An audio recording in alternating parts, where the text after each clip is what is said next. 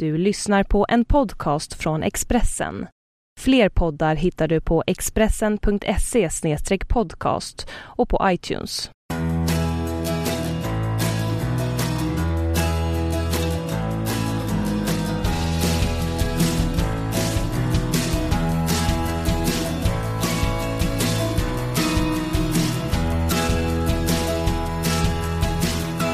Okej, hjärtligt välkomna till en ny podcast med mig Magnus Nyström och eh, med olika gäster. Förra veckan hade jag Mats Lust som vi får säga gick i tungviktsklassen lite grann när det gällde hockeyspelare på sin tid. Nu har jag en som eh, definitivt gjorde det. Mats Salin eh, som många känner igen som spelare, ledare och numera talangscout för Chicago Blackhawks. Välkommen Mats! Tack så mycket! Eh, ja som sagt en, en lång karriär som vi ska prata mycket om här. Du har bland annat varit med och vunnit Stanley Cup med vad jag vågar nästan påstå är världens genom tiderna bästa klubblag i hockey. Definitivt med där på topplistan. New York Islanders från 80-talet. Eh, du har varit spelare hemma i Sverige, vunnit SM-guld med Malmö bland annat. Eh, annars mest förknippad med SSK där du också var ledare. Och är sedan 2006 talangscout för Chicago Blackhawks. Vi ska prata en del om vad det innebär. Det är ofta något man hör om alla dessa scouter som far omkring. Vad betyder det jobbet egentligen? Eh, sen ska vi prata lite grann om SHL och svensk hockeys framtid tänkte jag. Ditt perspektiv på det som har varit med i den här branschen så väldigt, väldigt länge. Vi ska prata en hel del om hockeyn, eh, skillnaden mellan förr och nu, där du verkligen kan dra jämförelser. Eh, och vi ska även prata en del om den tuffaste delen av sporten. Du har bland annat upplevt slagskott, filmen Slagskott i verkligheten kan man säga på många sätt. Och detta med slagsmål i hockeyn som blir lite aktuellt här hemma igen efter helgen när Viktor Mårtensson var igång och vevade med Noah Welsh i Växjö. Eh, så det finns mycket spännande att prata om tycker jag. Eh, välkommen hit Mats som sagt och du var i Schweiz i helgen. Berätta om din utflykt i helgen. Ett scoutinguppdrag helt enkelt. Ja det var det. Jag var nere där och eh, var två dagar, två matcher. Snabb tur ner och titta på några spelare. Så att det funkade bra. De spelade mycket de jag ville se. Så det var bra, en bra resa. Hur mycket tassar man omkring sina konkurrenter där? Det är väl ganska eh, uppenbart i många matcher vilka man är ute och spanar efter. Ja, men så här års är det, är det ganska så ärligt. Men ju längre närmare draften man kommer så efter jul så gör man oftast mera resor ensam istället för att åka med några andra. Så, så funkar det. En lika tuff konkurrens som scout eh, som det var på isen en gång i tiden eller? Ja, ja men det är, det är klart att det är. Det är, det är många, många, många scouter som är ute och tittar. Det är mera välscoutat nu än för säkert 20 år sedan. När man ja. var ganska ensam här. Ja. Du, vi går på detta med tuff hockey till att börja med. Det här är ju ett kärt samtalsämne för många och det är mycket delade åsikter kring detta. Men jag tänkte faktiskt börja med eh, att låta dig ta stafettpinnen från Mats Lust som jag hade som gäst i förra veckan. När han kommenterade en del av eh, nutidens tuffa spelare. Han sa att Ledin och Jämtin och sådana spelare, de åt vi upp och sket ut på min tid. Var det så Mats Hallin när du spelade?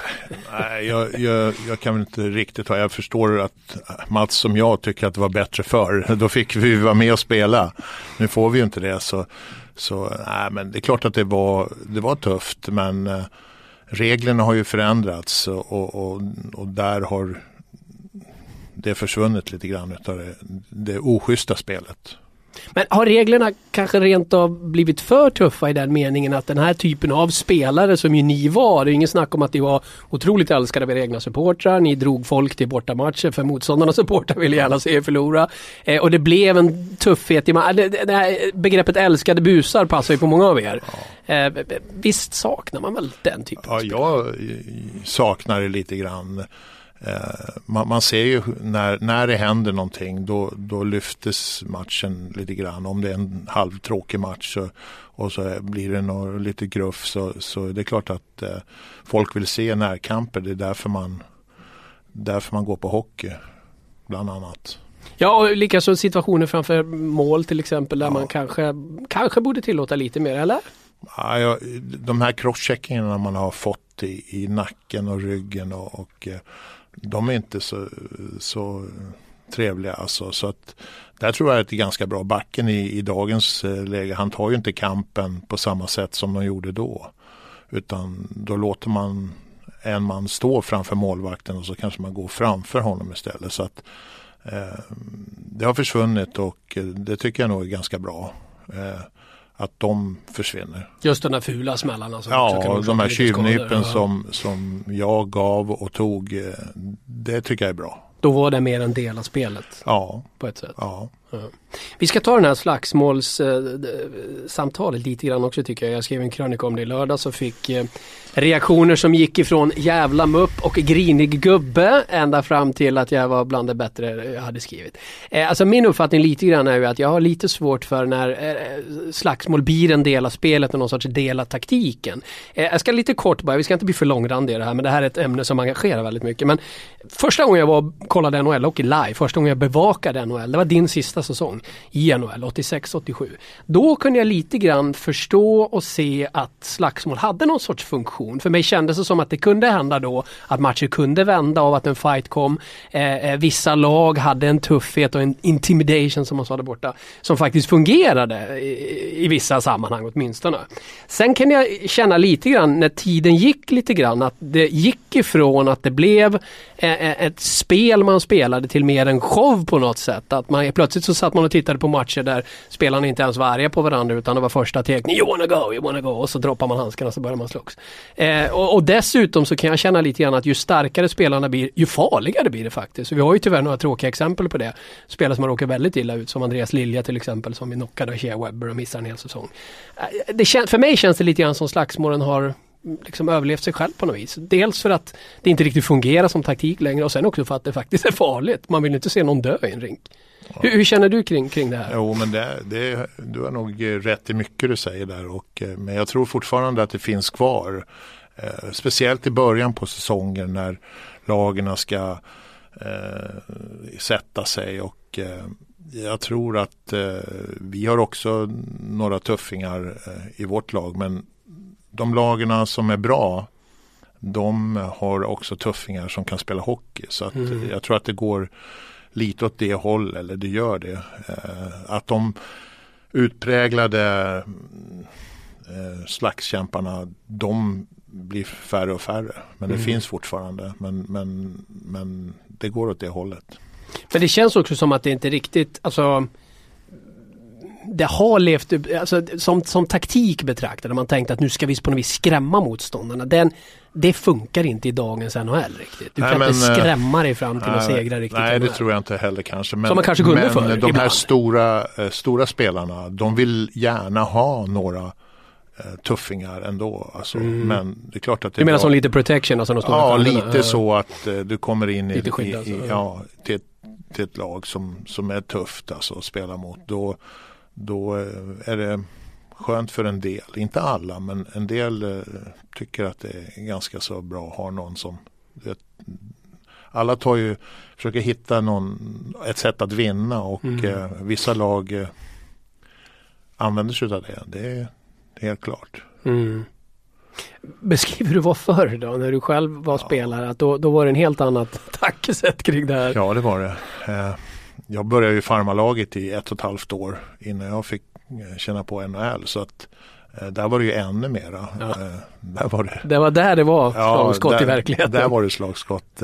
Jag spelade med en som hette Dave Hansen som var en av Hansen-bröderna i filmen också. Så att, um, det var väl, jag kommer ihåg bland annat det var en kille som hette Bruce Andrews som åkte över, över rörlinjen in på uppvärmningen. Bara satte skridskon över lite grann och de ville ju ha en fight då, så det vart ju ett sånt stort bench clearing brawl på uppvärmningen. På uppvärmningen ja.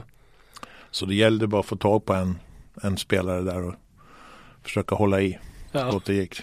Men det var, jag vill minnas att du berättade för mig någon gång så att det var någon som sa till er andra att kolla nu grabbar vad jag gör och lite så startade ja, upp. Jo men det, det, det är så det funkade där nere då.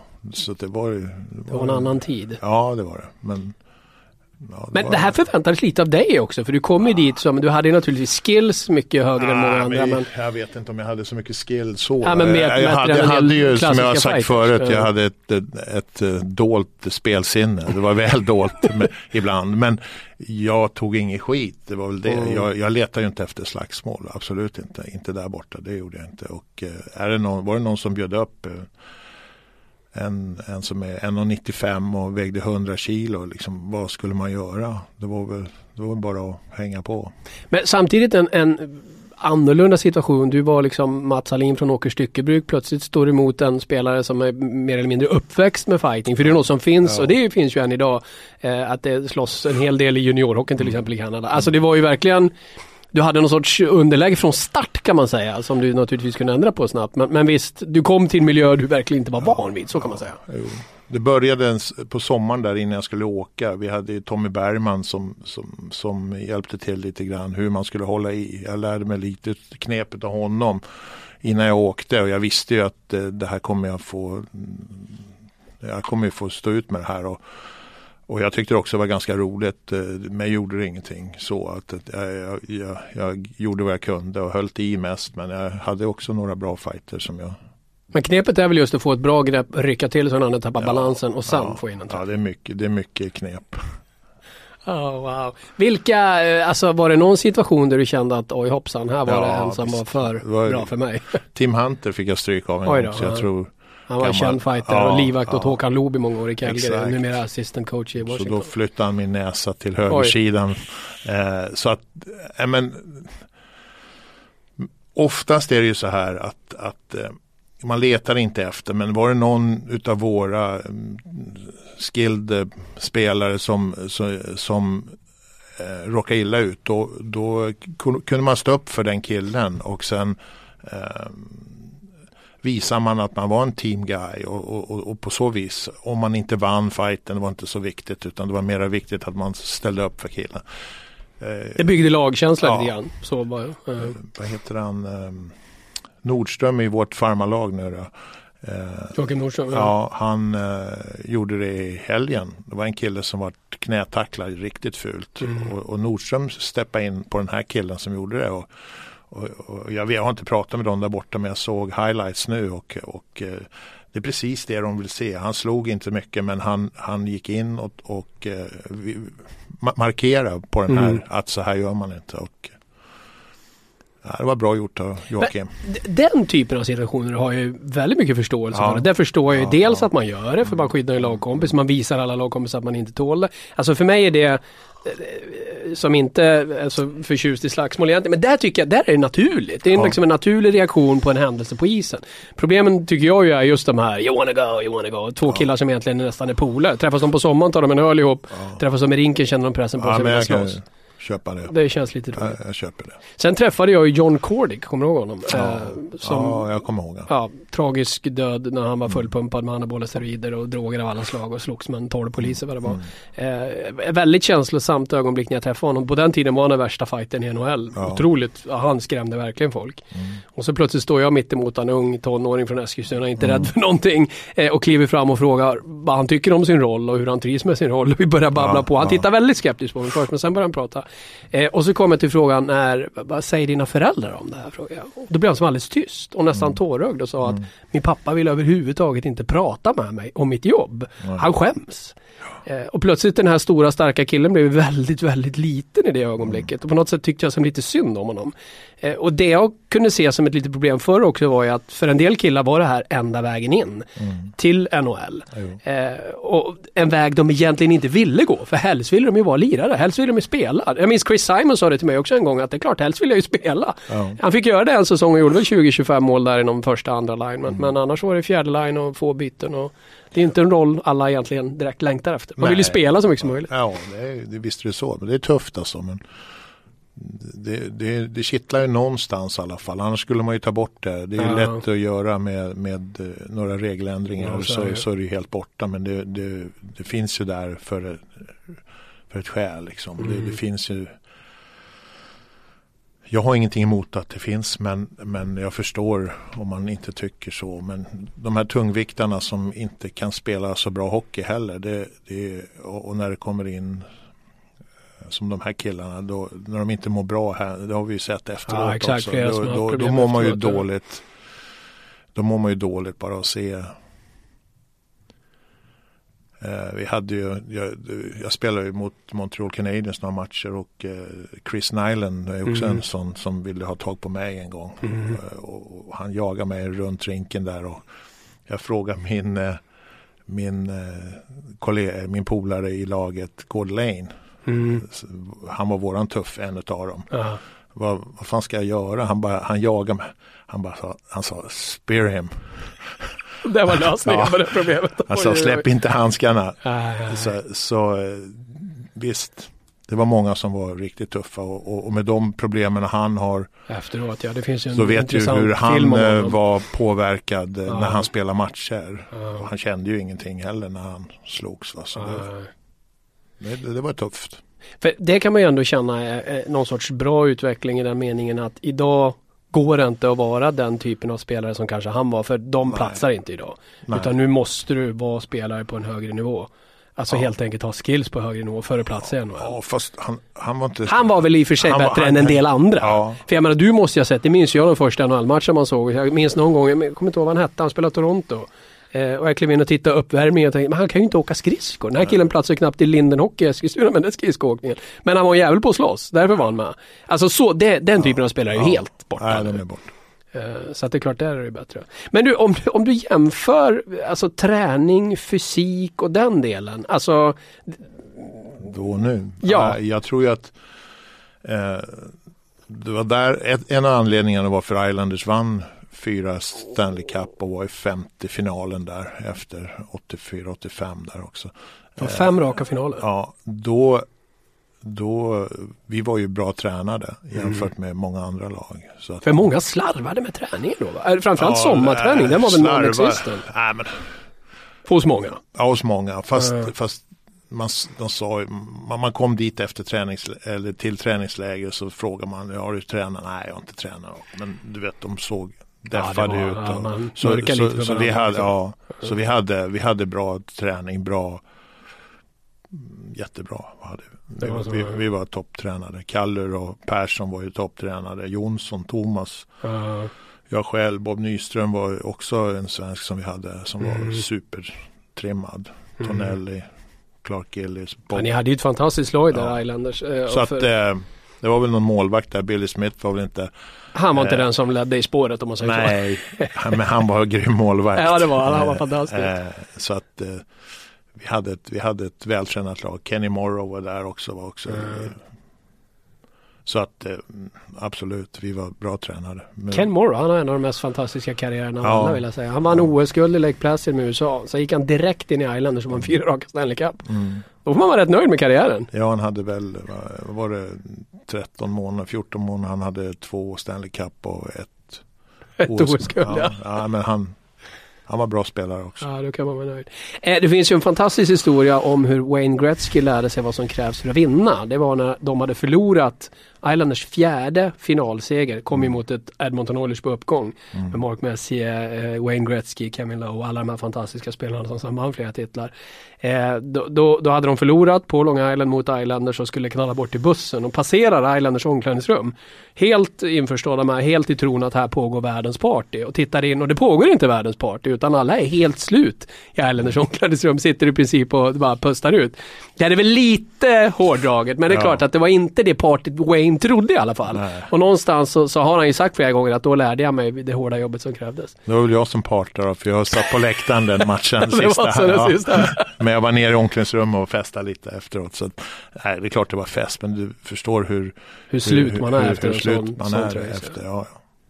Men, men vad säger du själv om du sätter, det är ju, sånt här är naturligtvis svårt men, men hockeyfans och hockeynördar älskar ju att göra olika jämförelser med olika eror och olika lag. Men det laget, det är Islanders-laget. Ja. Eh, Med som sagt Thomas Jonsson, Anders Kalle, Stefan Persson, du som svenska inslag, Bob Nyström likadant. Och sen alla de här, Mike Bossy, Potvin, Billy Smith. Vilket lag? Är Mm. Ja, det, ja. det är inte många som Nej, historiskt sett eh, slår det här laget. nej det, det, nu går det ju inte riktigt att ha sådana lag. Edmonton tog ju över efter oss där så Mm det, det funkar inte. Men eh, eh, just på grund av löne, lönetaket. Men det är, väl, det är väl ganska bra att det är så nu då. Då, då får kuppen kanske åka runt lite på fler ställen. Det är väl så de vill ha det i, i Mm. NHL. Man, Men lite tråkigt också kan jag tycka. För, att man inte kan bo ja men det var ju något visst 2010, med de där. ja, 2010 då, då försvann jag tror nio spelare från Chicago. Ja, efter det. den trium- triumfen ni har där. Det gäller att ha bra scouter. Ja, där kommer du in i bilden. Vi ska Ja, prata ja, mer om det strax. ja. Eh, eh, men men, men eh, när, du, när du jämför med egen tid och idag just om du jämför en training camp med Islanders, även om då Islanders var väldigt bra lag och inte på något sätt att dissa er på den tiden. Men det var ju så mycket som var annorlunda. Hur man tränade, hur man tänkte, hur man åt, hur man Ja. vilade. Allting. Men om, om du liksom, vad är den största skillnaden? Största skillnaden är att vi var på rinken från åtta på morgonen. Vi kunde, vi kunde träna på morgonen åtta. Sen hade vi ett fyspass. Sen var det mat. Sen tränade vi. Sen spelade vi en match på kvällen. Mm, mm, Idag får de komma. Eh, idag får de vara tre timmar på ishallen. mm. Det är NHLPA som har sagt att Ah, ja, de har satt begränsningar. begränsningar. Ja, ja. Och vi hade ju, vi gick ju med så här eh, isblåsor, ljumskarna gick ju sönder du vet, efter, efter två veckor, tre veckor av training camp Mhm. med, med så mycket is. Mm. Så, så mycket is, så mycket träning. Det var, det var mera eh, kvantitet än kvalitet. På, då. Ja. vi, vi var där hela, hela dagarna. Så Mm. att vi fick mat eh, där på rinken och, och det var liksom bara köra och sen var det så att eh, det var jag ska inte säga lättare men de har mycket de, de, de tränar mera specifikt, mera bättre genomförad träning. Vi, vi var mängden träning. Det var, Mm. Så att, var inte lika genomtänkt riktigt. Kanske då. inte, det var det ju givetvis inte. Men, Nej. men eh, på den tiden var det, vi var top of the line när vi hade alla alla sådana fystränare och vi hade, Mm. vi hade bra grejer. Livet runt omkring då? Det kändes som att eh, det kunde vara lite mera La Dolce Vita förr i tiden när NHL-lagen reste runt vad det är idag. Stämmer det? Eller är det... Inte, inte när det gäller Islanders. Nej, alltså. ni var mästare i och för sig. Ja, vi var mästare och eh, det var ordning och reda och det var, det var absolut. Men det var det inte alla lag på den tiden. Nej, det, det kanske inte var men Men idag så funkar det väl egentligen inte riktigt. Det är klart att det går att gå ut någon gång men en kille som kliver in i NHL och tror att oj nu jäklar ska det bli leva som en rockstar. Han är väl ute ganska snabbt.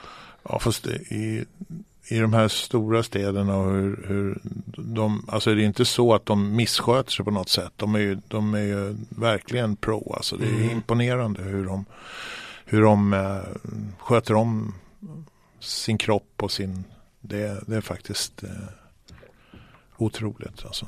Det är väl också att konkurrensen är så Precis. jäkla hård alltså. Ja, ja. Att om Det- du faller ur ramen, inte, det går nej, inte. Du, du, då är du rökt. ja.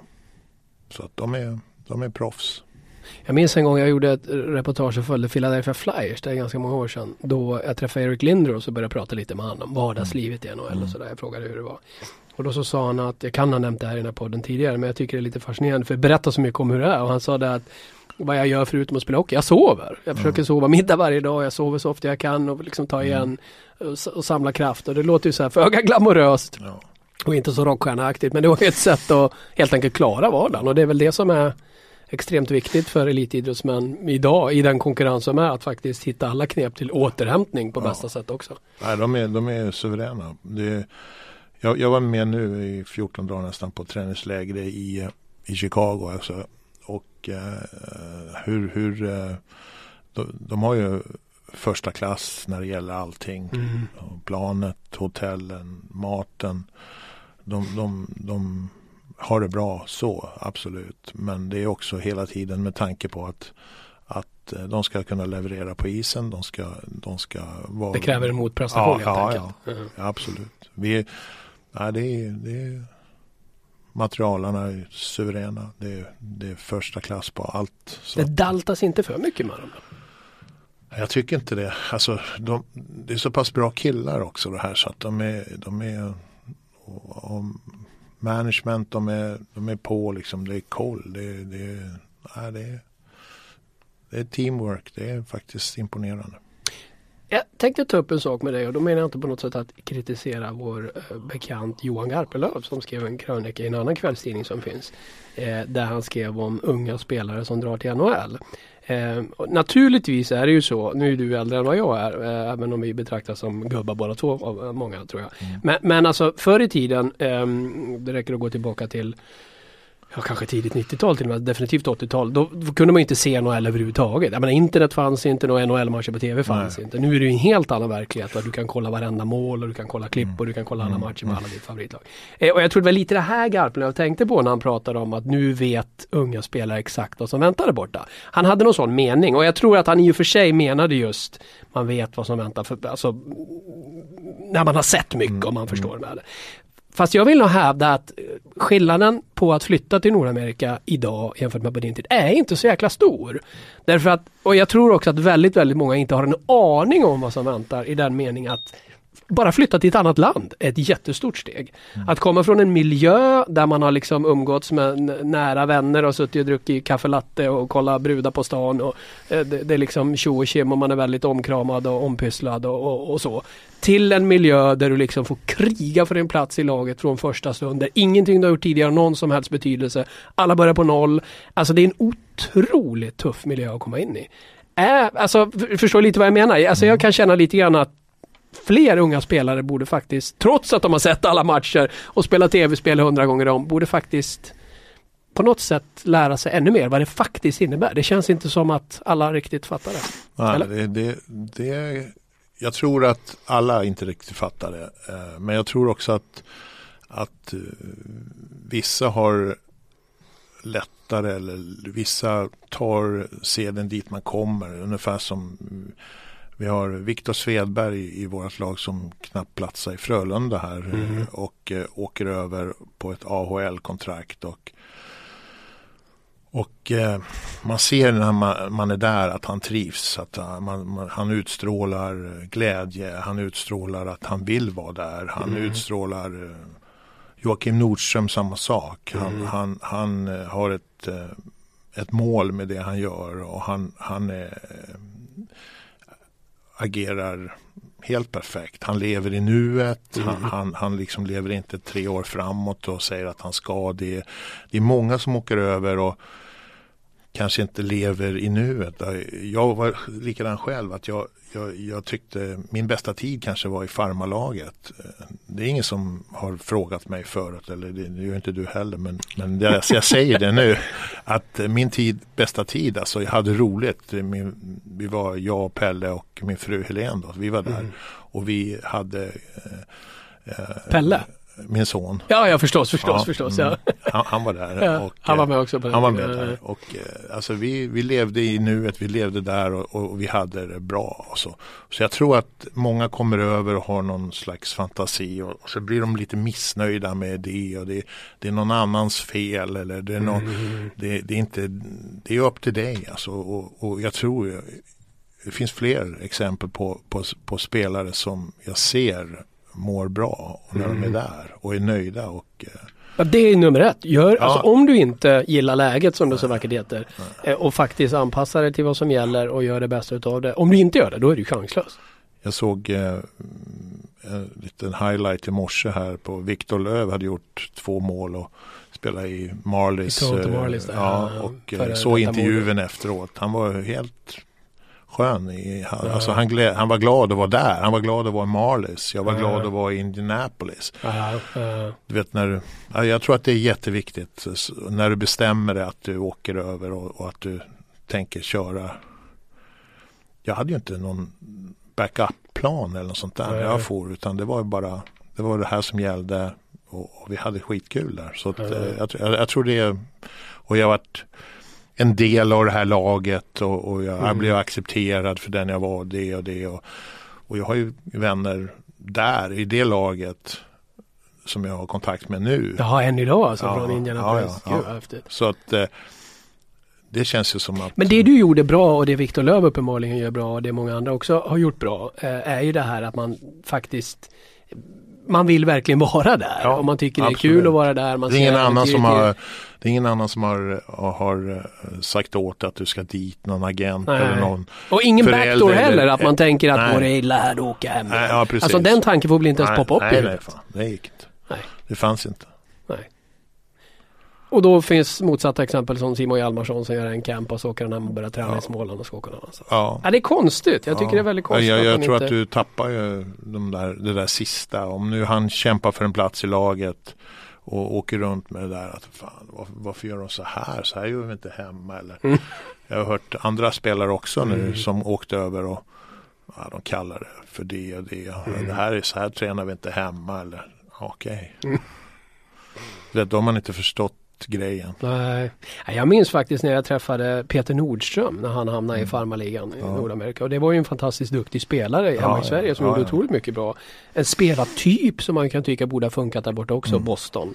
Men nej, hans inställning från start var ju bara hur dåligt allting var. Att de tränade dåligt och de åt dåligt och det var fel klubbor och det var, det var banne med fel på allt. Du vet om du har en tränare, manager så ser de ditt kroppsspråk. Du ser att du Mm. inte Ja, du blir avslöjad direkt om Ja, du inte riktigt är med där. Och, och, och du måste ju sprida glädje, du ska ju sprida energi. I, Mm. i, och eh, det tror jag att det är jätteviktigt för att få det här att, att lagkompisarna ska känna att du vill vara där, du vill kämpa för dem och du vill kämpa med dem. Så det, det är liksom det är så det måste funka. Och dessutom är det ju så att alla ni som jobbar i en klubb har ju en otrolig koll på varandra spelare förstås. Jag vet ju hur ni sitter på campen och tittar Ja, på alla. Och ja. Gör ni också som många andra lag, ni graderar efter varje Ja. internmatcher och sånt vad ni tycker om olika spelare. Så ni har ju en väldigt, väldigt koll. Ja. Så det är klart att om man då faller ifrån och helt plötsligt är spelaren som inte vill vara där och som på olika sätt ger upp. man- Alltså den spelaren har ju försatt sina framtid. Alltså den spelaren tappar man väldigt mycket förtroende för kan jag Ja, tänka så mig. är det.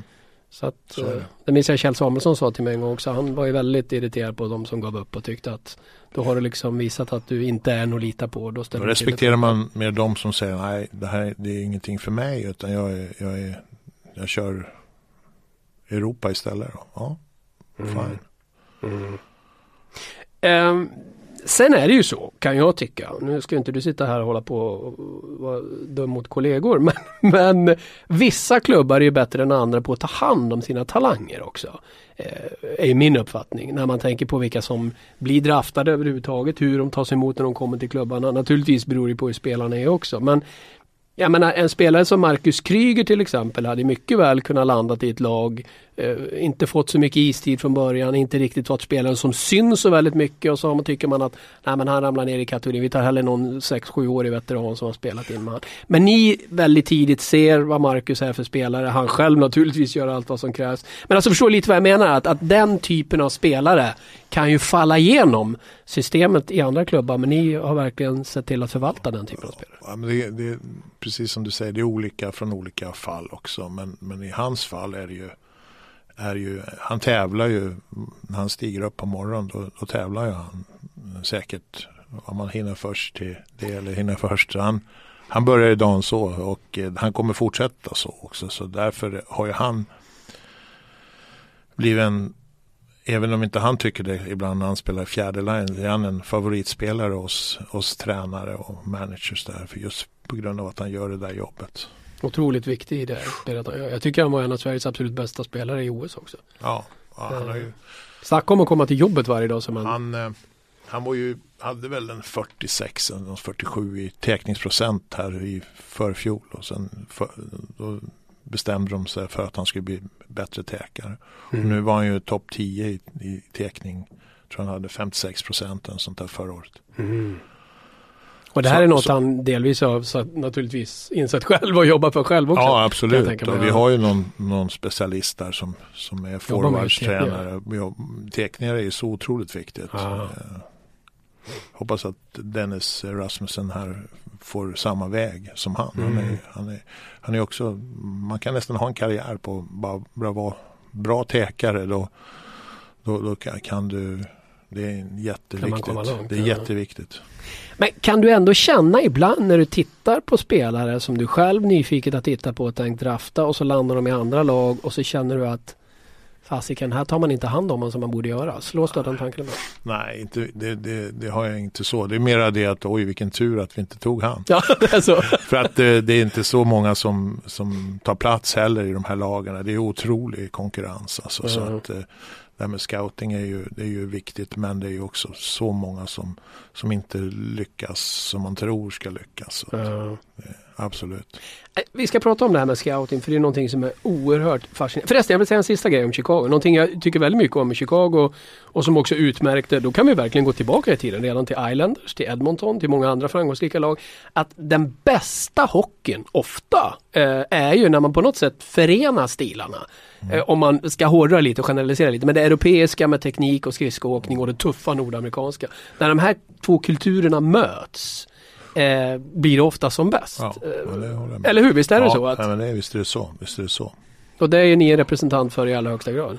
Ja, vi gillar ju att ha pucken och vi får ju lite kritik för att inte tackla så mycket men det är ju, det är ju svårt att tackla om man har Ja, varför ska man börja åka runt och tackla om man själv har pucken? Nej, det är ju dumt. Lite så. Vi, vi tycker om det där. Och eh, jag är ibland förvånad över mig själv också när jag gäller Jag gillar ju det tuffa hockeyn men jag gillar det här som vi som, mm. som Chicago spelar nu. Det har gjort sista fem åren, sex åren sen. Sen de här Kane och Taves och de här killarna spelskickliga kom in i, i ligan så är det ju, det är ju häftigt att se dem. Så de har fått den gamla tuffingen att gilla det ja, mjukare jag, lite Jag har i och för sig alltid gillat spelet så. Lira men, det, ja. men äh, det är som du säger, en kombination är, är väl alltid bäst. Ja, så är det så är det. Men du, detta med scouting då, det är ju eh, otroligt, otroligt svårt. Där sitter alltså ni och tittar på folk som inte ens har fyllt 18 eller ska fylla 18. Man blir alltså, kan ju bli draftad först när man har fyllt 18 år. Mm. Eh, och då ska ni förutse vart den här talangen tar vägen, vilket naturligtvis är oerhört svårt. Mm. Eh, eh I vissa fall kan det vara lättare eh, än i andra fall och eh, i vissa fall så ja, går ju inte riktigt så, så, som man vill. Och sen kan alla vi andra då som inte är inblandade i den här beslutsprocessen titta tillbaka på gamla drafter och konstatera oj hoppsan, mm. tänk om ni hade tagit han istället. Mm. Um, hur ofta gör du det? Ja, har, det gör man lite då och då. Jag och Niklas Blomgren som jobbar här i, i, i Sverige och Europa. Och vi, vi brukar vara lite självkritiska sådär och titta för att lära sig att, att eh, oj vad, vad, såg jag hos, eh, vad såg jag inte hos den här, liksom Karl Hagelin som från Södertälje. Mm. jag, jag, såg i, i Södertälje, han var, han var rapp i benen, han var det mm. och det och det och det. Men så tänkte jag, nej fan han är liten, han är... Men... Du ska aldrig döma ut små killar. Nej, det vet jag ju. Det, det är många Zuccarello är samma sak. Zuccarello hade jag väl lite högre upp då men, men Karl var ju liksom, ja han kommer köra men, men du ser vad, vad, vad, vad fel man hade där. Spelare nu, ja. ja, så att eh, eh, så är det men, men det är ju skönt att se att det går bra för Kalle. Verkligen. Hur är det, alltså ni har ju naturligtvis rätt, alltså man tänker sig en draft, vad är det 250 någonting spelare som draftas va? 210 va? 210 ja. Och i princip har du någon sorts rapport om alla, i stort sett alla va, inför en draft kan man säga. Nära inpå, ni som klubb har koll på alla som blir draftade. I mer eller mindre? Ja det har vi, det har vi. Men vi har en lista som är ganska kort alltså. Okej. Okay. Jag tror alla våra på våran lista gick i draften. Man kan ju ha utanför. Hur, hur lång är listan då? Hur många spelare ja, har ni på er lista? Det är en bra fråga. en, eh, vad heter det, företagshemlighet. Ja, nej, Men det nej. finns ett antal spelare som ja. ni, sen är det naturligtvis en strategi att man ibland kan tänka att man kanske är mer intresserad av en viss spelartyp än en annan. Eller ja. spelar det så stor roll? Många, många klubbar tar väl bästa spelaren som är ledig. Ja, som är tillgänglig. Mm. Gud vad kastar mig med amerikanska fraser, det är inte riktigt meningen. Mm. Du, jag gick tillbaka och tittade för att få något exempel på en draft som var eh, 2012 då ni ju valde en spelare som var otroligt framträdande i junior-VM. Det är extra lite spännande tror jag för folk som lyssnar på det här som vi såg JVM i Malmö när Finland vann finalen eh, över tid mot Sverige och bästa spelare i hela turneringen var ju Teuvo Teravainen, den finländske eh, centern eh, som är draftad av er. Eh, och som är en supertalang och som det känns har en enorm kapacitet att gå riktigt långt i karriären. Men han är också i AHL nu. Mm. Det hade du inte tänkt när han draftade 2012? Jo. Alltså? Visst. Alltså man har ju, klart man eh, spelmässigt, intelligensmässigt, allt det här. Det har ju han för att spela NHL. Det är ju, det är ju han ska fylla ut och eh, han ska bli starkare och snabbare. Och, sen kommer han spela NHL. Men spela topp 9, topp 6 forwards i Chicago är inte så enkelt att få istid. Eh, skaffa sig istid där. Va? Så att, eh, det är absolut rätt att han, att han spelar i farmarlaget nu när han inte... Få mer istid och skaffa ja, sig han, han ska ju spela powerplay, han ska ju spela... Ja. Men det här är ju också ett problem lite grann för er kan man ju säga. Att, jag menar en spelare, han kanske skulle gått in i 6-7 sämsta lagen i NHL utan problem. Och så gör han inte det för ni är så pass bra. Ja. Och det är klart att det kanske på något sätt hämmar hans utveckling också. Att han skulle ha ännu större chans att... Det kan inte hämma. När, Hopp, förhoppningsvis inte. Om inte han själv då tänker, Nej, vad gör jag när här? man, Jag vill om man spelar 20 minuter per, eh, per match och eh, gör det bra och eh, det, det kommer, han kommer snart upp. Det, Men det är extremt viktigt att han tänker rätt här också. Ja, att han ja. inte tänker att vad fasen. Men det är därför vi har Barry Smith som är våran eh, player development. Mm. Eh, Känd från sin tid i Sverige bland Ja, annat. och han, eh, han kommer hit här i, på onsdag med två killar till som ska åka runt och titta på Ah, våra okej. draft picks här. Så att, eh, och jobba med dem och eh, eh, så, så, så det blir ju jätteviktigt för dem att, att träna de här killarna rätt. Mm. Eh, det här var ju samma draft som, som Anaheim före då er valde Hampus Lindholm till exempel. Washington valde Filip Forsberg. Jag antar att det var två killar ni hade koll på då. Ja, Eh, efter där så, så kom det ju, alltså det är ju återigen väldigt lätt att vara efterklok men, men en Olli Mäte till exempel som har gjort sensation i Pittsburgh, unge backen där. ja. Det var inte den finländaren ni borde tagit. Nej, jag byter inte. Du det inte. Nej. Händer att du sitter och tittar så här på, på drafter Ja. som har varit att oj där nere. Ja, självklart. Det är så, ja men det sa du tidigare, det Ja, gör ni ja. lite grann. Det måste man göra för att, för att lära sig mer och vad man kanske borde ha tänkt på eller eh, vad, vad, hur funkar det här och funkar det där och karaktärer och så vidare. Så att det är intressant. Finns det någonting som, som eh, det är alltid svårt att generalisera men när man tittar på alltså de här killarna som väljs som väldigt unga eh, väljs ju av en anledning och är då jämförelsevis med sina jämnåriga på en väldigt väldigt hög nivå och sen när de blir seniorer och längre fram kanske de inte riktigt håller samma nivå eller också blir de superstars. Är det någonting sammantaget man kan säga som vissa får eller skaffar sig eller, eller har jämfört med inte? Förstår du vad jag menar? Att vad, vad är det som avgör vilka, vad är, finns det någon gemensam faktor? Förutom såklart talang sådär. Men, Ja, men jag tror det jag sa, jag sa förut, att man tävlar. Jag tror Mm. att det är eh, att, man, att man varje dag, alltså varje, varje match, varje teckning, varje så här, det tror jag är absolut en av de viktigaste grejerna. Och sen inte tro att bara för man är draftad så är man NHL-stjärna. nej. Nej, det funkar inte så. Men en del eh, tror det va? Ja, jag vet inte. Får man plocka ur dem. Ja, nej men det, det, det är väl mest föräldrar kanske som tror det. Ja. De, de här killarna. Nej, det, det tror jag inte. Där kan jag bli lite ledsam ibland när man inser att det faktiskt är så att förväntningarna hemifrån ibland är orealistiska Ja, och det, det drabbar ju pojkarna väldigt hårt. Ja, Det där måste du ha sett Ja. ganska många gånger. Vad, kan- vad kan du göra då? Kan du gå in och nej, man kan markera och tala om att hallå? Ja, det kan man göra. Ja. Det kan man göra. Det är också känsligt sådär men det är, det är någonting som man kan hjälpa dem med där och försöka få dem på rätt det, det är ju o- o- det är promille som blir hockeyspelare utan Mm. alla som startar. Mm.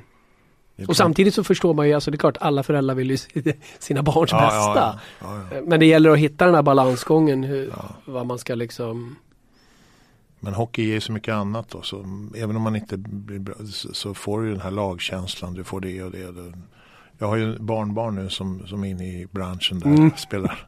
Och det är ju skönt att se dem. Alltså när, de, när, när, när de är glada liksom och spelar hockey. Då, då mår man ju bra. Sen är det ju, finns det ju en liten, möjlighet att de blir hockeyspelare. Det, det, det ska man inte räkna med. Men Nej, för det är otroligt svårt att nå hela vägen fram. Alltså Ja. det, ja, det är som jag sa, det är, promille, det är inte procent ens Nej. utav alla som startar spelar hockey. nej. Men drömmen ska de ju ha, unga killar och sådär. Men, men det är liksom, det är jättesvårt. Ja, det är det. det, är det. Du, eh, vi ska... Eller förresten, hur många matcher blir det per säsong? då? Hur mycket åker du runt? Eh, har, du, har du koll på det? Vad Ja, står i det, ja, almanackan? ja. Det, det är många kan jag säga.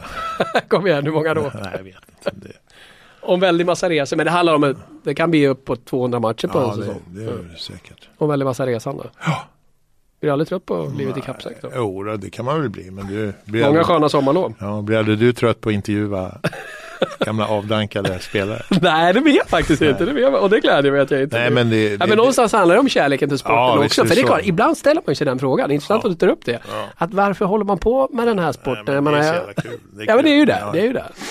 Det är roligt. Eh, Och sen måste jag nog säga för mig, för jag får ju ofta den frågan också just när det gäller att i och med att jag har varit över, bott och jobbat eh, i Nordamerika, bevakat NHL och sen Mm. man hemma i Sverige. Då, Mm. En del som tycker men hallå, då är ju vad du har bytt ner dig och det måste vara Mm, mycket mm. tråkigare att vara hemma. Men, men någonstans är det liksom förtjusningen, dels förstås som man tycker så mycket om sporten. Mm. Men sen också på något sätt, mm, alltså den här fascinationen och då kommer vi tillbaka till det som är ditt jobb.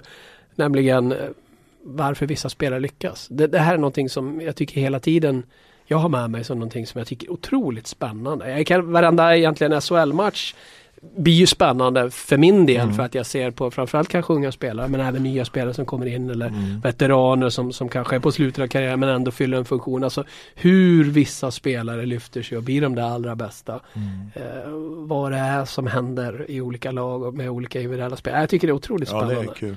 Man kan dra lärdomar för livet av att se hur Ja. idrotts... eh, Men, men jag, jag har sagt några gånger att om jag hade ett företag eh, så skulle jag gärna jobba med hockeymänniskor med den eh, viljan och det intresse man har för hockey så tror jag det här företaget skulle gå jättebra om man, om man, om man det man lägger ner, alltså man tänker hockey även när man sitter och åker bil privat. Även Mm. fast alltså man, man lägger ner så mycket på, på det här jobbet och eh, det, det är ju det som man, det blir ju en livsstil också på något sätt. Absolut, absolut. Jag, jag, jag tycker att det är, Jag skulle gärna ha anställa hockeyfolk i andra om jag hade en annan firma eller något Ja. sånt där.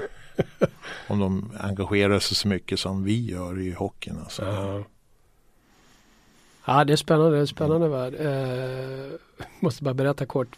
Man, det är ju en värld där man ofta stöter på varandra i olika sammanhang och det är väldigt många människor som, sen är det alltid spännande och kul när det kommer nya också men det är roligt med många som har varit med länge och jag satt en gång och åkte bil till, jag tror var Linköping eller Jönköping.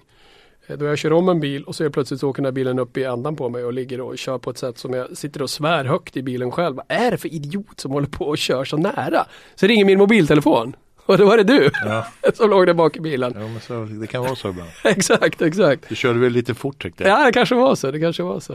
Eh, nej, så att det är klart att man, eh, man springer på varandra mycket och det, det är en, en liten, ibland känns det som lite cirkussällskap vi har som far Ja, på ja men alla så är, arenor. så är det ju. Eh, en gång när Cirkussällskapet slog ner pålarna i Leksand, då satt jag där på läktaren och kände det som jag tycker är absolut häftigast på matcher. Nämligen den här glädjen över att här ser jag någonting som är något otroligt, otroligt speciellt. Det var JVM i Leksand och Mora. Eh, då en kanadensare, en ung kanadensare ska lägga straffar. Eh, och han lägger tre straffar mot USA i semifinalen vill jag minnas att det var. Han gör tre mål på tre olika sätt. Och jag tänkte att wow, den här killen kommer bli en av världens bästa spelare. Och det blev Jonathan Taves. Och hur glad var du när du såg honom? För då hade ni redan draftat han. Väl? Ja, nej men det var ju det var ju ingen snack. Han var ju, han var ju grym. Det var ju Kane i den draften. Så, så vi vann ju lottdragningen. De la ju straffar mot varandra. Exakt. Kane Så- var i USA men han var inte draftad då nej. Nej, Nej. men han vart ju det. Vi, Ja. vi vann ju, vi, vi kom ju femma ifrån slutet så när vi var med i lottdragningen och vinner lottdragningen och får drafta först. Och då tar vi Patrick Kane och då, då har du ju, Det är en drömduo kan man säga. ja, då har du ju de två där. Ja. Och, och då är det någonting att bygga på. Så det är inte alltid de här första valen som är även så högt upp. Så det är, st- det är stor, ganska stor chans att det blir bra hockeyspelare men att de blir så bra det är, Alltså jag tycker det går att argumentera för att han är den bästa av alla Jonathan Taves tänker jag på. Ja, jag håller med dig. Jag säger inte emot. Nej. eh, är fantastisk spelare. Lite Brian Trottier över han också. Ja, du har helt rätt. Du, du kan det här. Jag kan det. Ja, eh, fantastisk. Eh, sen är det också lite häftigt tycker jag att ni som klubb verkligen har sett till att knyta upp de här två. Ja, Taves och Kane på lång tid. Att bygga laget kring de här två. För det här känns som något nödvändigt för att nå framgång på sikt i NHL och behålla en topposition. Att man faktiskt Jo. kan knyta åt sig sina absolut bästa spelare, eller hur? ja, ja, absolut. Och de vill ju vara i Chicago också. De trivs ju bra i stan och det är, det är ett, en, en, stor marknad där så att eh, de, de det är väl åtta års kontrakt de har skrivit nu till nästa år. Så att det börjar så det tycker vi är bra också. Försöker Mm. hålla, hålla det där vid liv. Liksom. Verkligen, Kanon. verkligen. Eh, lagkapten också för Kanada har ju varit, eh, det var han ju när det blev OS-guld i, han kanske inte var kapten men han var med och vann OS-guld både 2010 och 2014. Så Mm. två OS-guld och två Stanley Cup. Mm. Wow. Ja, det är rätt Och bra. han, är, han är också en ledare. Mm, Och jämför man med Brian Trottier på isen är, är han ju precis lika bra. Och sen utanför är han ju också mera han är mera en lagkapten så. Då. Han har växt till sig också såklart. Ja, han, han är. han- han var lite blyg och försiktig i början Ja. vet jag när man träffade honom. Ja, men han, han är han är kanonkille. Jag tyckte det var väldigt roligt. Jag var faktiskt i Chicago just när han och Kane var rookies. Då var ju även Magnus Johansson rookie. Mm. Och de här tre hade ju rookiekort alla tre vilket eh, tonåringarna tyckte var vansinnigt roligt att gamla Ja. gubben Johansson Ja. fick figurera på rookiekort. Mm. Det tyckte de var kul. Eh, på tal om hur tufft det är att etablera sig i NHL. Magnus Johansson i sina bästa stunder var ju för mig en given NHL-spelare och så tänkte vi lite Chicago också men Mm. ah, det gick inte riktigt. Ja, men, Han kanske borde ha stuckit i tidigare. ja, kanske, men det är också lite tillfällighet gavs där och hur, hur han kom in i laget och hur, hur eh, vi f- till eh, Florida, Florida, för en sjunde runda. Men Magnus var ju ja, nej, han är jättebra spelare så att eh, Men visst är det så, det gäller att ha lite tur också. För klart, Ja. hade han klivit in där, pangat in lite powerplay-mål, fått ett större ja, självförtroende. han fick spela på fel sida, bara en sån grej. Ja, bara en vara- sån detalj kan ju också kan ställa vara- till det. Det är han lite- ovan. Tränaren, jag tror det var Savard som var Denise Savard ja, som var coach då, det kan det ha varit det. Ja, jag kommer inte ihåg riktigt. Det var, det var i alla fall eh, eh, Nej men det var, det var ett försök och Mm. eh, nej, men han, han var en Han är en bra spelare. Så att det är inget snack om. Hur, hur speciellt är det? Du måste naturligtvis, och det förstår jag att du gör också, du har varit med så länge. Det är klart att du bryr dig om varenda spelare i organisationen på alla sätt och vis. Och du har lika stora förhoppningar på alla kanadensare och amerikaner ni draftar också. Och även de ser det ju. Ja. Eller hur? Visst är det så att ibland händer det till och med att du kan åka på en resa och kolla juniorhockey Kanada för att få en bild av de talangerna också. Ja, Eller hur? Ja visst, visst är det så. Just, man ser ju en, men det är klart att man, man jobbar ju i den här regionen och ja, eh, man känner karaktären på de här spelarna som vi draftar här. Och Mm. Så svenskarna är lite närmare. ja, ligger lite finnar. närmare hjärtat kanske. Ja visst, det kan, alltså jag känner ju dem bäst. Ja, Finnar, eh, även tjecker och Mm. schweizare och ryssar har man lite, inte riktigt bra koll på sådär. Samma in, i, in i, så att eh, När, när, när någon av dem som Kryger går väldigt bra så blir det väl en stolthet såklart. ja. Med all rätt. Tvärtom då? När, när någon ni har draftat inte riktigt blir som ni hade väntat. Är det lite så personligt misslyckande eller hur känner du då? Nej, men, Är det ditt fel eller är det hans fel? nej men det är, det är ju givetvis eh, båda och eh, givetvis så då systrar man ju bara ner allting. Det, det, det är så Det är inget man vill det prata det om. Nej, det är, liksom, det är samma när man kommer dit bort och, och det bara liksom. Ja, Efter med det här. Nej. Han måste någon annan ha tagit. Så det får man nog rannsaka sig själv lite Ja. mera. Att man då, som jag sa, Niklas och jag, vi går igenom lite grann. Vi har inget Ja. problem och det, det tror jag är vår styrka också. Att, att, man, att man kan kritisera sig själv lite Ja, grann. att Självkritiskt. Ja, här, här här, här gjorde vi, ja. vad gjorde vi för fel och, och så vidare.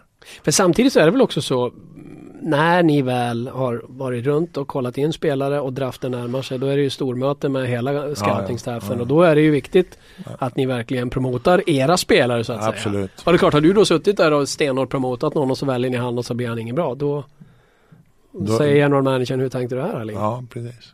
Men det är ju det är inget, det är inte min stil att sitta och bara inte säga någonting och jobba i en före- förening i, i tio år och inte ha de vet inte ens om att man har jobbat. Nej. Det, nej, det känns inget bra heller. Då nej. får man väl stå sitt kast liksom. Och sen är det ju verkligen en del av att vara scout att jag menar det, det var som något, eh, alltså det är klart att man går bom ibland. Du kan ju inte Jaha, det klara alla. går bom ofta. Håkan Andersson som är så extremt hyllad Detroit scouten har gjort några drafter som man undrar hur tänkte han där? Han också, så att det är inte Ja, så att det, det gör alla. ja.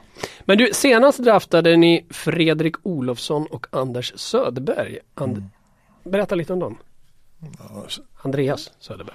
Förlåt. Andreas är ju uppe i Skellefteå, en stor back, en, en, en eh, skicklig spel, puckbegåvad. eh, eh, har ju lång väg att gå men, men eh, vi ser någonting i han där som, som gör att han kan bli NHL-spelare.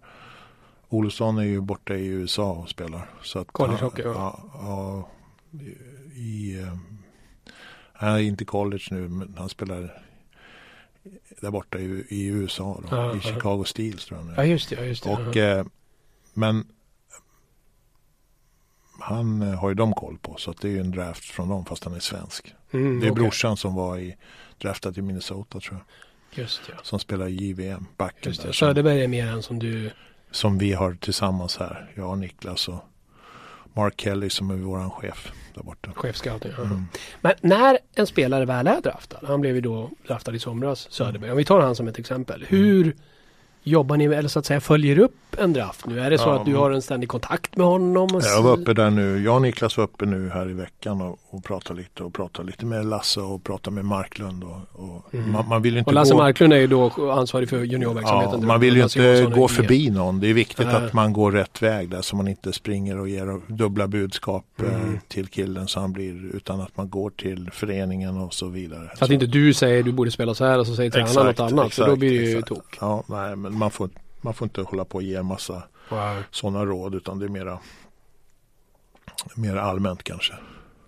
Och- Men svenska klubbledare då? Det är väl inte alltid att de jublar när ni Ja, men det är bättre, mycket bättre nu. När jag själv jobbade i Södertälje då låste jag dörren när de kom. Du gjorde det? Nej, det var ju så här, ni, ja det var ju lite så här, nu kommer ni att ta våra spelare. Ja. Men, eh, men eh, så funkar det inte. Det, det är klart att det är klart att Skellefteå var lite så här, vad, vad är det som händer nu i, eh, i till sommaren? När det försvann. När det försvann, ja.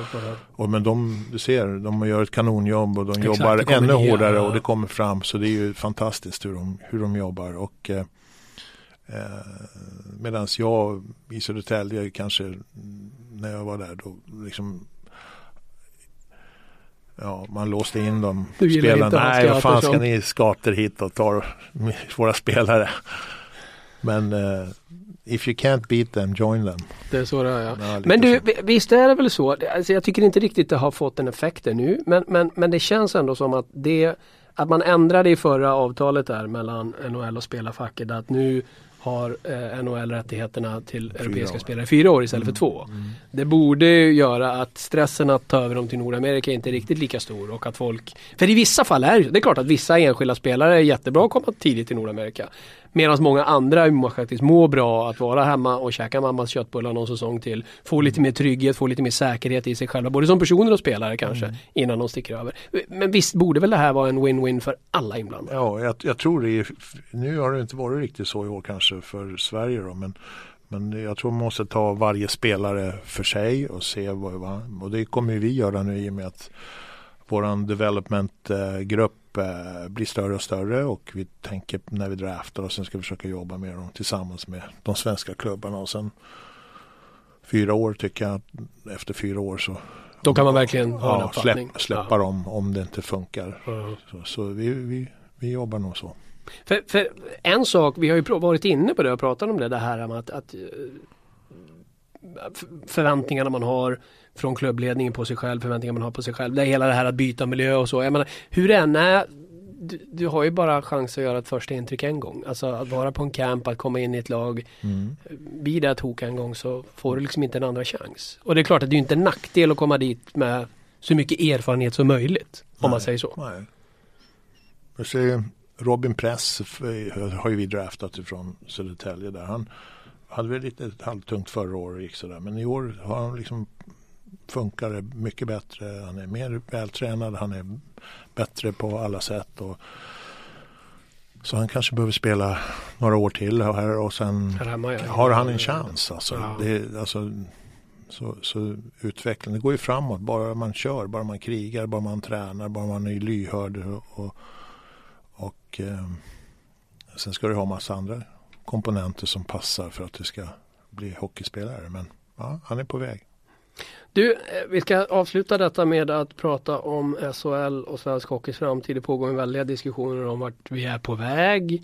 Eh, du har själv varit igenom matchen för Södertälje. Mm, I fjol var det ju riktigt halabaloo efter våra avslöjanden om planer som fanns att mer eller mindre stänga igen högsta serien eller flytta upp folk av eller lag av andra skäl än sportsliga och lite sånt där. Nu har vi det system vi har. SHL kommer utökas med två lag. Efter det kommer det bli tuffare att komma upp underifrån. Vad va, va ser du svensk hockeys position och vart är vi på väg? Jag förstår ju att Även om ditt hjärta är Chicago just nu eftersom det är din arbetsgivare ja. så är det klart väldigt mycket känsla för Södertälje. Vad va, va känner du? Vart?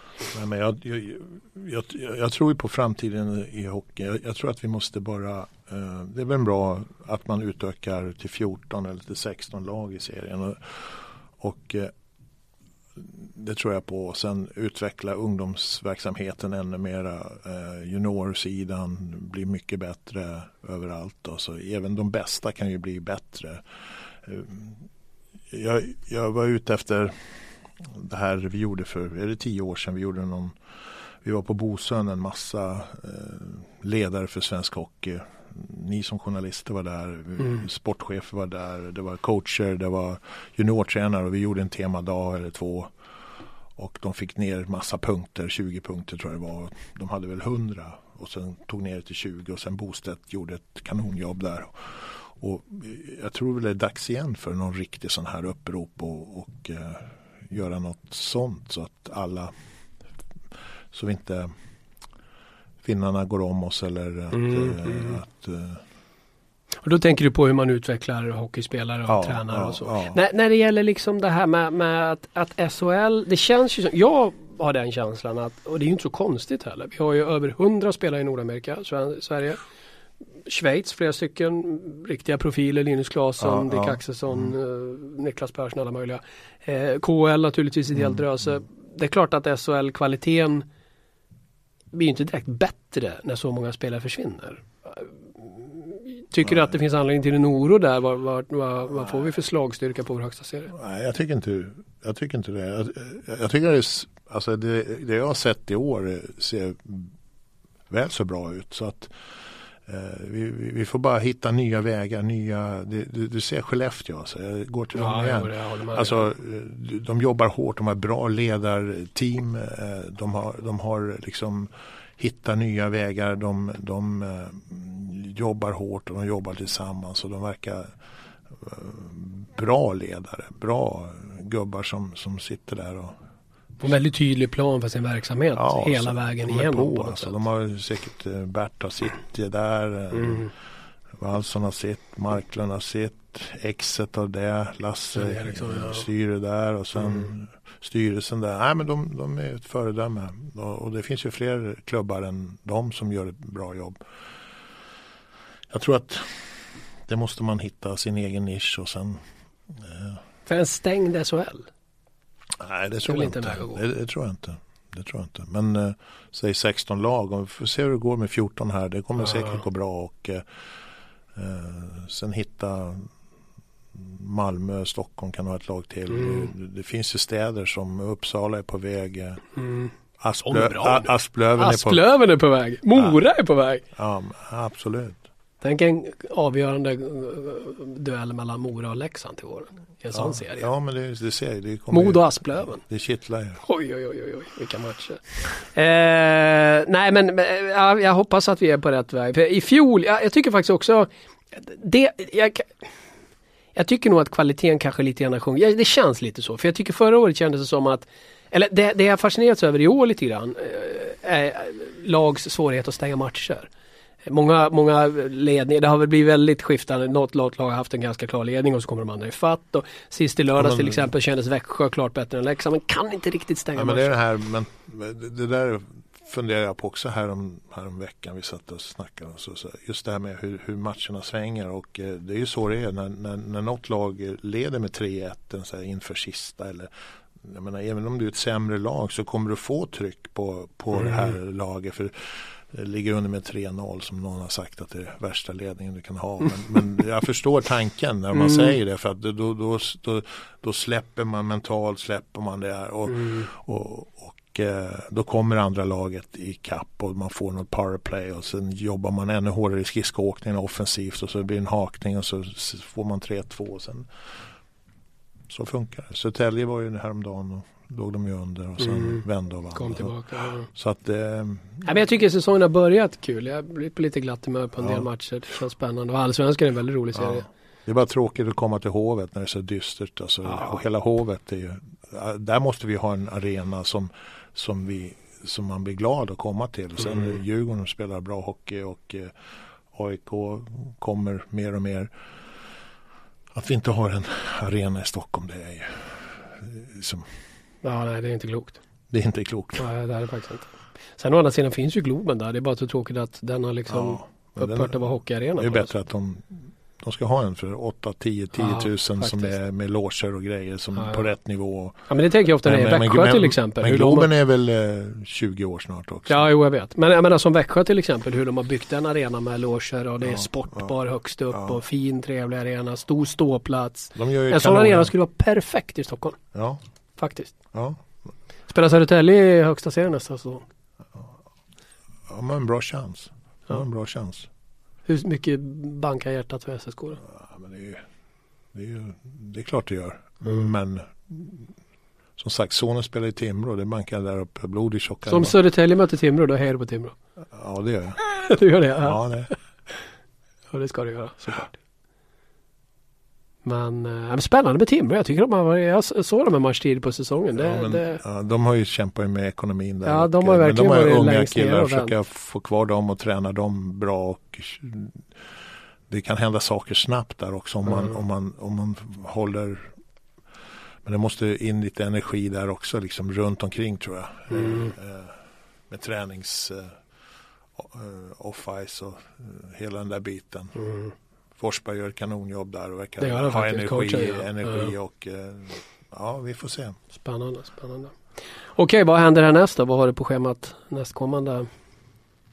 Ja, nu kommer ju development-gruppen här och så åka runt med Ja just det, då kommer det besök från Ja, Chicago ja, med Barry Smith i spetsen. ja. Då, som, då Så de kommer på onsdag. Ja, vi, Och då kollar ni naturligtvis in spelare både som ni har draftat och som ni kan tänka er ja det, är mest, eh, det är mest eh, de spelare vi har draftat då. Mm. Så vi ska ha lite meeting med lagarna där och med dem och så.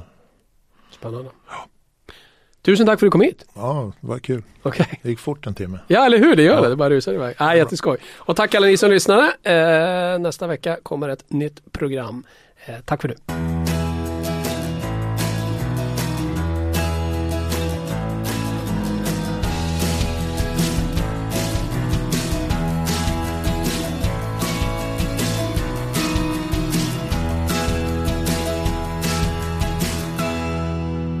Har lyssnat på en podcast från Expressen. Ansvarig utgivare är Thomas Mattsson. Fler poddar hittar du på expressen.se podcast och på iTunes.